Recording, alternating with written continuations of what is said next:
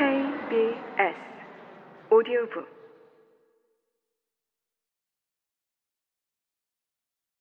도밍구스 마우템프는 뼈가 물러지도록 오래 살지 않을 것이다. 언젠가 아내에게 다섯 아이를 낳게 해준 뒤 그런 가장 세속적인 이유 때문은 아니지만 나뭇가지에 밧줄을 감고 몬트라부르가 보일 듯 말 듯한 황량한 곳에서 목을 매달 것이다. 그러나 그렇게 하기 전에 그는 집을 등에 지고 다른 곳으로 여러 번 떠나고 가족으로부터 세 번 달아나는데 그 세 번째에는 가족과 화해를 하지 못한다. 그 전에 그의 때가 오기 때문이다. 그의 장인 라우레아노 카한카는 사라의 고집에 굴복할 수밖에 없었을 때 바로 그런 불행한 종말을 예언했다. 딸은 도밍구스 마우템프에게 푹 빠져 만일 그와 결혼하지 못하면 다른 누구와도 결혼하지 않겠다고 맹세했다. 라우레아노 카앙카는 성이 나서 소리를 지르곤 했다. 그 자는 아무짝에도 쓸모없는 놈인데다 주정뱅이라서 뭘 해도 안 될 거야! 그렇게 가족이 계속 성을 내던 중에 사라다 콘세 이상이 덜컥 임신을 했다. 보통 설득과 애원이 실패했을 때 악귀를 지을 수 있는 매우 효과적인 주장 방식이었다. 어느 날 아침 사라다 콘세 이상은 집을 나섰다. 때는 5월이었다. 그녀는 들판을 가로질러 도밍구스 마우템프를 만나기로 한 곳으로 갔다.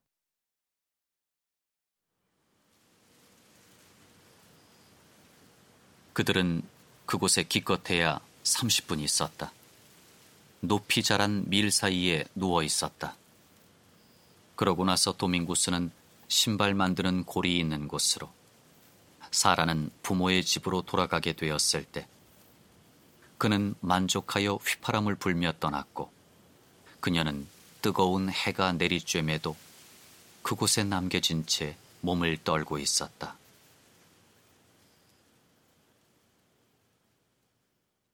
그녀는 얕은 개울을 건널 때 버드나무 몇 그루가 모인 곳에 쭈그리고 앉아 두 다리 사이로 흘러내리는 피를 닦아내야 했다.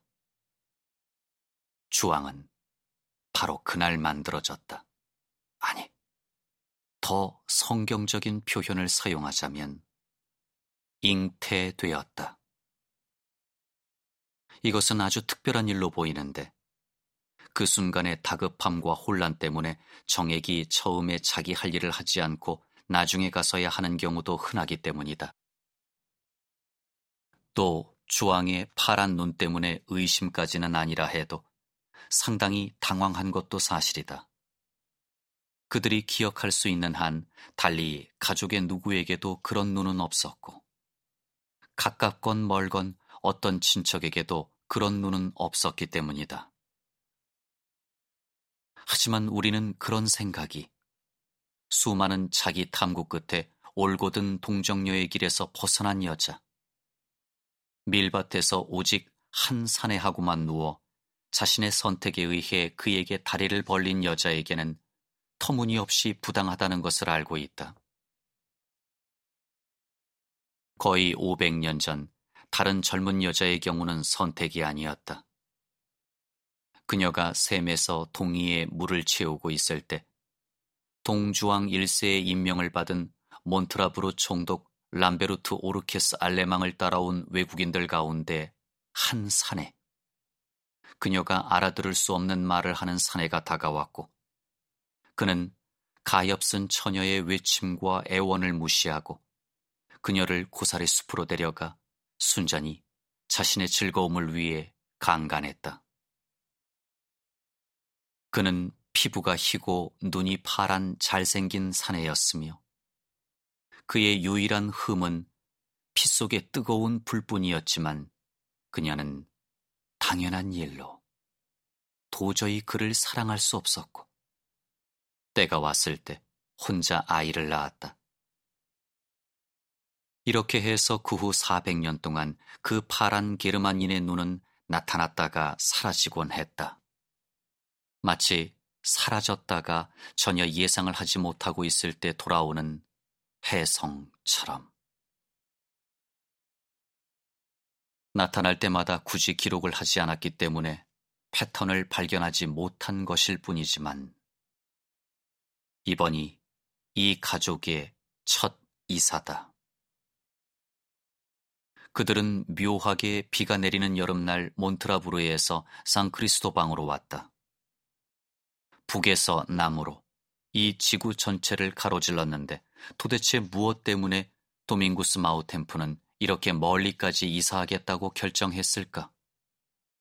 아, 그는 일솜씨도 서툴 뿐 아니라 달리 아무짝에도 쓸모없는 사람이었는데. 몬트라브르에서 술과 어떤 음침한 거래 때문에 상황이 어려워지기 시작하자 장인에게 말했다. 달구지와 나귀를 빌려주십시오. 네. 상크리스토방에 가서 살겠습니다. 좋고 말고 가라. 자네가 조금이라도 상식을 갖추게 되기를 기대해보자. 자네 자신을 위해서 또 자네의 처자식을 위해서. 하지만 나귀와 달구지는 즉시 돌려다오. 나도 필요하니까.